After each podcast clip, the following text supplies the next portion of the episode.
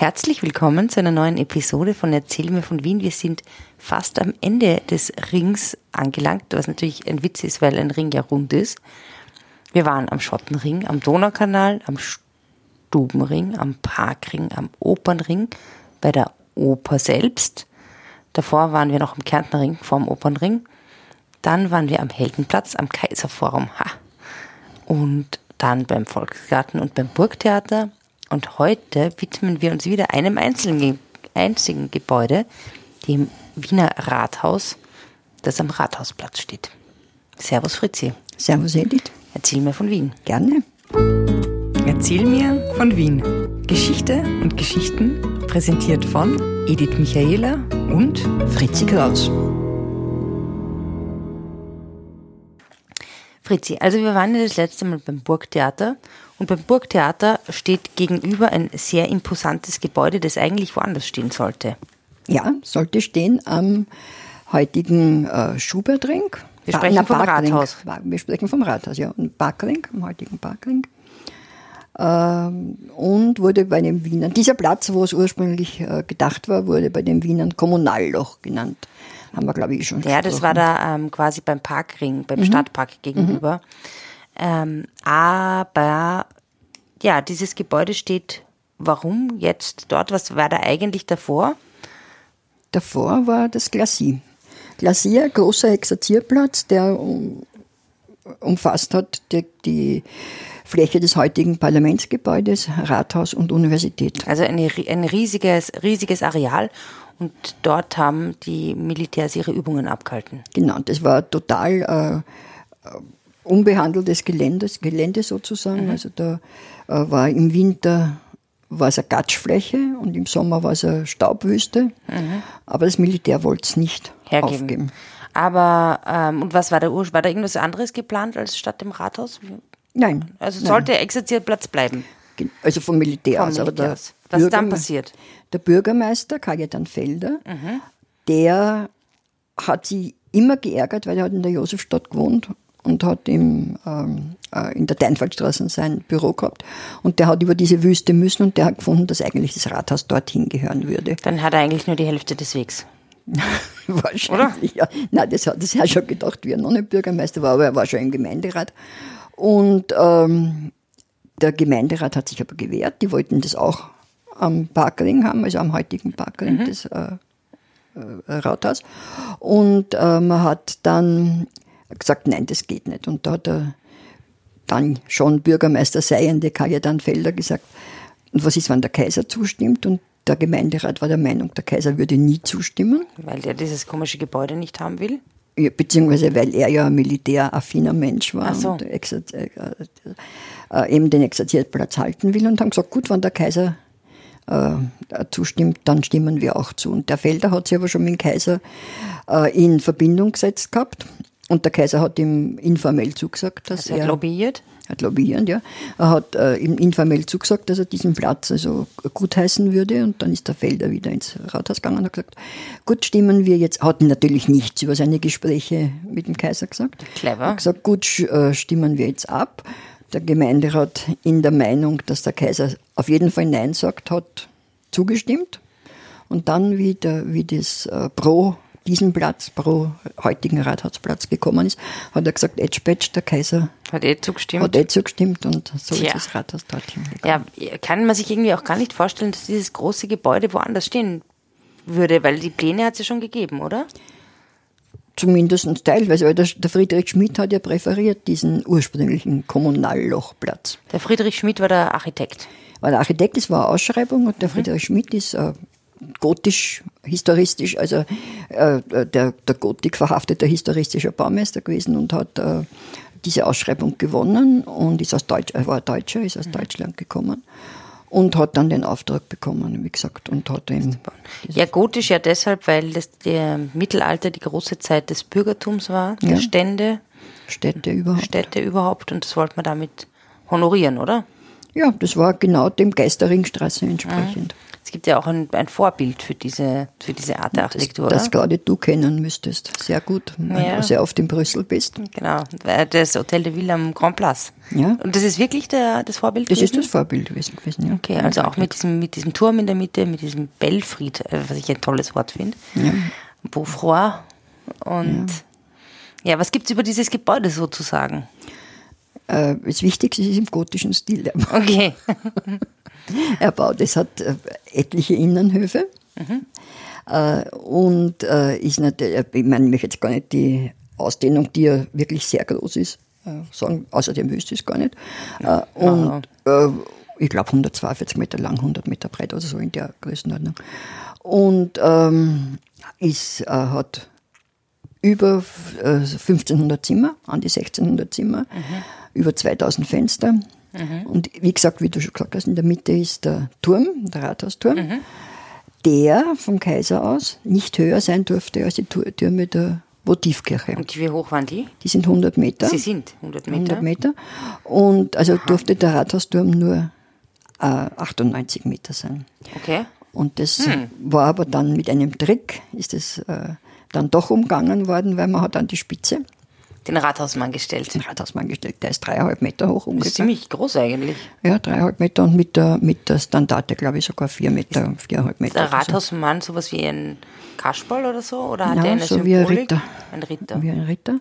Und äh, der ist da oben befestigt. Vielleicht ganz interessant, ist mit einer Stange, die genauso lang ist wie er, innerhalb des Turms befestigt und ist beweglich. Also wenn da ein Sturm geht, bewegt sich der am Bericht nicht ab. Ah, okay, also ein Freischwinger. Freischwinger, ja. Genau. Ja, okay. Und ja. oben sind auf am Attiker geschossen äh, Figuren. Da, da, in der Mitte die Wien-Dobona, also eine Allegorie der Wien-Dobona. Also Wien-Dobona ist? Mhm. Wien. Ja, aber Wien mit der Mauerkrone als Stadt. Symbolisiert Symbol, Wien als symbolisiert Stadt. die Stadt. Und äh, der Standartenträger, die die Wappen der Vorstädte, der Eingemeinde, mhm. damals eingemeindeten Vorstädte und der äh, verschiedenen habsburgischen Länder zeigen. Mhm, mh. Und dann gibt es ja auch noch so Reliefs, das sind ja sowas wie ähm, dreidimensionale Bilder. Ja. Äh, was sieht man da drauf? Die sind relativ weit unten über den Arkadenbögen. Da ist in der Mitte, also am Turm in der Mitte der Kaiser Franz Josef mhm. äh, und links und rechts Rudolf I., der Habsburger, der erste Habsburger, der erste Habsburger. und mhm. Rudolf IV., der Stifter. Über den werden wir ja in weiterer Folge dann auch noch mehr hören. Mhm. Vielleicht ja, später halt dann. Ähm, aber was ist das Besondere mit diesem Franz-Josefs-Relief? Nehmen Relief selber nicht, aber über dem Franz Josef ist ein kleiner Balkon, der mhm. sicher jedem Wiener geläufig ist. Wenn man sich aber Bilder anschaut vor 1938, wird man sehen, dass dieser Balkon nicht da war. Was ist passiert? Es ist passiert, der Anschluss. Mhm. Und äh, man hat zu Ehren Adolf Hitlers und damit er dort reden kann, weil der Rathausplatz ist ja sofort in Adolf Hitler Platz umbenannt worden. Klar, nachdem, nachdem der Heldenplatz ja schon der Heldenplatz war, der und eigentlich auch ihm gewidmet war. Ja, und ähm, man hat dann die, äh, dort einen kleinen Holzbalkon gemacht, provisorisch, mhm. von wo er einmal, Adolf Hitler einmal zur Menge gesprochen hat. Und dann hat man diesen Holzbalkon im Laufe des, der Nazizeit in einen steinernen Balkon umgewandelt. Mhm. Und das hat man dann nie mehr rückgängig Aber gemacht. da ist quasi nur er rausgegangen. Und ja, und ich stelle mir vor, oder man sagt es auch, dass das für ihn ein ziemlicher Triumph wahrscheinlich gewesen ist, über dem Kaiser, überm zu, Kaiser stehen. zu stehen, weil er die Habsburger ja gehasst. Ja. Ne? Du, und dahinter ist ja der große Festsaal, oder? Ja. Und was, was kann man über den Besonderes sagen, außer dass da der Concordia-Ball der schönste Sommerball, der einzige Sommerball Außer ein Live-Ball, aber das ist ganz was anderes, weil der Concordia-Ball ist ein eleganter Ball und da trifft sich halt die Haute und das ist halt Die Presse, die Journalisten. Presse, ja. Journalisten, alles und, äh, und ist wirklich elegant. Genau. Äh, und äh, das ist der größte, mhm. äh, der längste Saal in Österreich, glaube ich. Und der ist geschmückt mit Figuren von ähm, äh, ja, Helden sozusagen, Helden äh, der österreichischen Geschichte. Der Saal, der Niklas Salm, erste Türkenbelagerung, mhm. der Stahenberg, zweite Türkenbelagerung mhm. äh, und so weiter. Solche Leute sind halt dort. Ja, Türkenbelagerung ist ja auch eine, eine, ein gutes Stichwort, weil ähm, das Rathaus ist ja am 12. September 1883 eröffnet worden. Genau, sehr signifikantes Datum. Und warum ist das signifikant? Das ist genau 200 Jahre nach dem Entsatz durch den Jan Sobieski hm. von den Türken. Da war, hat ja auch diesen Bürgermeister gegeben, diesen Liebenberg, oder? Der da eine große ja. Rolle gespielt mhm. hat für die Wiener zur Zeit der Türkenbelagerung. Der Andreas Liebenberg. Der Andreas Liebenberg. Den, auf den kommen wir nochmal zurück. Aber ähm, speaking of Bürgermeister, wir haben ja schon von diesem Kajetan Felder gehört, der quasi das Rathaus bauen hat müssen, also lassen, damit er nicht so lange durch den Gatsch gehen muss. ähm, kannst du mir ein bisschen was über den erzählen? Weil der dürfte eine ganz interessante Persönlichkeit gewesen der sein. Der war sehr interessant, ja. Der hat eben äh, eine eigene Kanzlei in der Deinwaldstraße gehabt. Also war Anwalt? Er war Advokat. Äh, Advocatus Diaboli? Oder? Ja, Diaboli war nicht, aber Advocatus Gambrini. Vielleicht kann man sagen. Das ist das Bier, Schutzpatron der Bierbrauer? ja, mehr oder weniger, weil er ähm, hat äh, seine Kanzlei sehr vergrößern könnte, noch bevor er äh, Bürgermeister war, weil der Anton Dreher, Anton Dreher sagt Ja, von Drehers ähm, irgendwas Park, der Braumeister in Schönbrunn. Also da, da, ist der Park, aber die Brauerei ist eigentlich der Vorläufer von der Schwächerter Brauerei. Also der, der Entwickler des Lagerbiers oder Erfinder des Lagerbiers. Köstlich. Hm, köstlich. Ja, ich hätte jetzt irgendwie gerne so ein frisches Bier. Ja, leider kann ich da nicht dienen damit. Äh, und der hat den im Falle seines Todes äh, den der Herr Dreher. Kajetan Felder, Dreher, ja, den Kajetan Felder ähm, äh, zum äh, Vormund seines Sohnes bestimmt. Mhm. Und er ist dann wirklich gestorben, wie der Sohn noch minderjährig war. Mhm. Und die Kanzlei von Felder hat diese ganzen Geschäfte, diese doch sehr äh, vielfältigen Geschäfte der Brauerei äh, dann durchgeführt. Mhm. Aber das war ihm seine, sein Brotberuf und dann ist er Bürgermeister geworden, 1868. Äh, mhm. Und der war sehr bemerkenswerter Mann insofern, der hat sehr viele Reisen gemacht. Er ist bis Khartoum gekommen, also okay. also kannst du verstehen. Gar nicht, wo das ist. In Sudan, Im Sudan. Okay. Der Mahdi war, glaube ich, schon. Na, der Mahdi war später. Der Mahdi war später. Also den hat er noch Wer ist nicht der Mahdi? Gehabt. Der Mahdi, der Mahdi. Der, Mahdi. der gegen Kitchener ge äh, gekämpft. Also das wird jetzt. Was? Wovon sprichst du? Der Mahdi war, war äh, religiöser Führer der, äh, im Sudan. Im Sudan. Äh, okay. Okay, aber jedenfalls Kajetan Aber der Kajetan ist nach Khartoum gekommen und bis nach Khartoum, äh, im Osten ist er bis an den Ural gekommen, oh. Im Westen Azoren oder so irgendwo. Also der war wirklich weit gereist und hat 13 Sprachen gesprochen. Wow. Und von diesen 13 Sprachen hat, war für sieben gerichtlich beide der wow. Dolmetsch. Also ich meine, das ist schon eine Leistung. Wow, wow, wow, das ist wirklich beeindruckend. Ja, und der hat den betrieben den Rathaus oder den Beginn des Rathausbaus.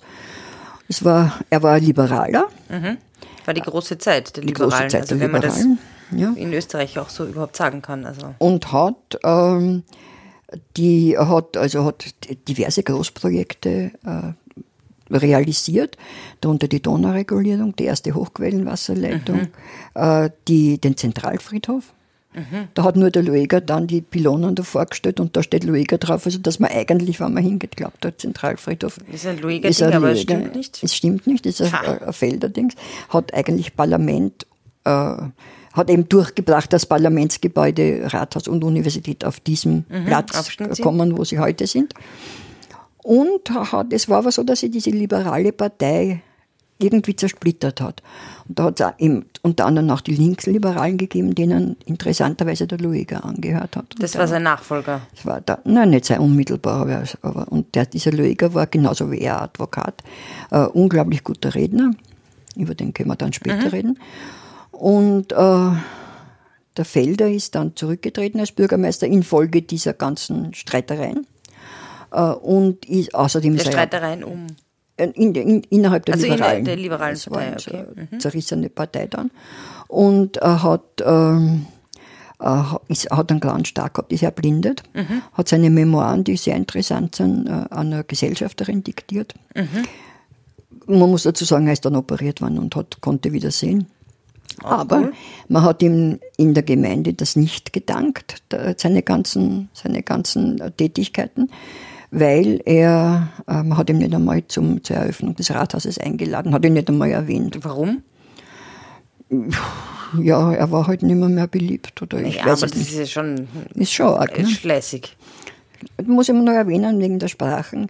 Er hat ja die Weltausstellung irgendwo, hat er da im Hintergrund mitgewerkelt und ist als der polyglotte Bürgermeister bekannt worden, weil er, weil er sehr viele Ehrengäste in deren äh, Sprache cool. Äh, empfangen konnte. Hm. Ja, und ja, interessanter Mann, muss ich mal. Ja, ist sehr interessant, ja. Mhm. Kajetan Felder. Mhm. Ähm, eben, aber der andere Bürgermeister, der ähm, auch sehr prägend war für Wien und den wir jetzt schon kurz erwähnt haben, Karl Lueger, der quasi sich die, den Ruhm und die, die, die Ehre vom, vom Herrn Felder abgestaubt hat, indem er unter anderem auch am Zentralfriedhof eine Kirche nach sich benennen hat lassen, vielleicht. Ja. Ähm, ist Karl Lueger. Der ist ja schon wirklich eine sehr ein bekannter Name, eine ja, sag mal, erzähl mir mal von Herrn Lueger. Der Bürgermeister Lueger hat mir die Hand gereicht. Gibt es ja ein altes Lied vom Hans, was jetzt der Hans Moser gesungen hat. Aha. Der war unglaublich populär, der, der äh, Lueger. Mhm. Der war im Anfang, hat angefangen als Linksliberaler, hat sich aber dann immer mehr in die religiöse, den politischen Katholizismus äh, zugewandt. Mhm. Äh, und ja, also ich meine, ich, für, für mich ist er eine sehr fragwürdige Person, weil ich kenne ihn eigentlich als in Verbindung mit Antisemitismus und ja. so. Ist so, so ist es auch, aber das war eigentlich, das, hat er ganz einfach aus populistischen Gründen gemacht. Nicht, dass deswegen zu entschuldigen wäre. Aber nur, das muss man schon sagen, er hat am Anfang schon zum Georg von Schönerer, der ja der deutschnationale, deutschnationale äh, Nähe gehabt, die sie also aber noch auseinandergedriftet, weil sein Antisemitismus war religiös und also Luegas. Luegas religiös motiviert und asozial, während der Schönerer die schon diese rassistische, äh, diesen mhm. rassistischen Antisemitismus mhm. äh, gehabt hat, der eben dann im Nationalsozialismus ja eigentlich der Grundgedanke war. Mhm. Das hat ja mit Religion nichts mehr zu tun gehabt, also in ja. dem Sinne. Ne? Und äh, der, der hat eben, war immer Vertreter der christlichen Soziallehre. Der hat sich sehr an Karl von Vogelsang angenähert, mhm. der eben der Hauptvertreter dieser christlichen Soziallehre war.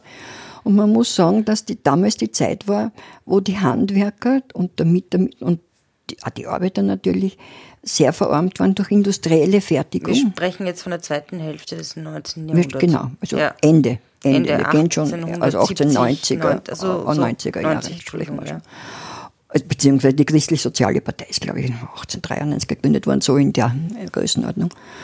Und der war halt der Bürgermeister, er hat sich als Bürgermeister des kleinen Mannes geriert. Das ist immer gefährlich. Und er war ursprünglich, er, war, er wurde dreimal zum Bürgermeister gewählt, dreimal hat ihn der Kaiser abgelehnt, Aha. weil er gesagt hat, Kaiser Franz Josef hat gesagt, er ist der Meinung, dass er, der Lueger, äh, kein Bürgermeister für alle Wiener ist. Also da ist mhm. der halt eine gewisse Interessant auch, dass der, Schicht. Ja, weil man, man so in manchen Dingen kann. überschätzt man, in manchen Dingen unterschätzt man den äh, Kaiser Franz den Kaiser Franz Josef.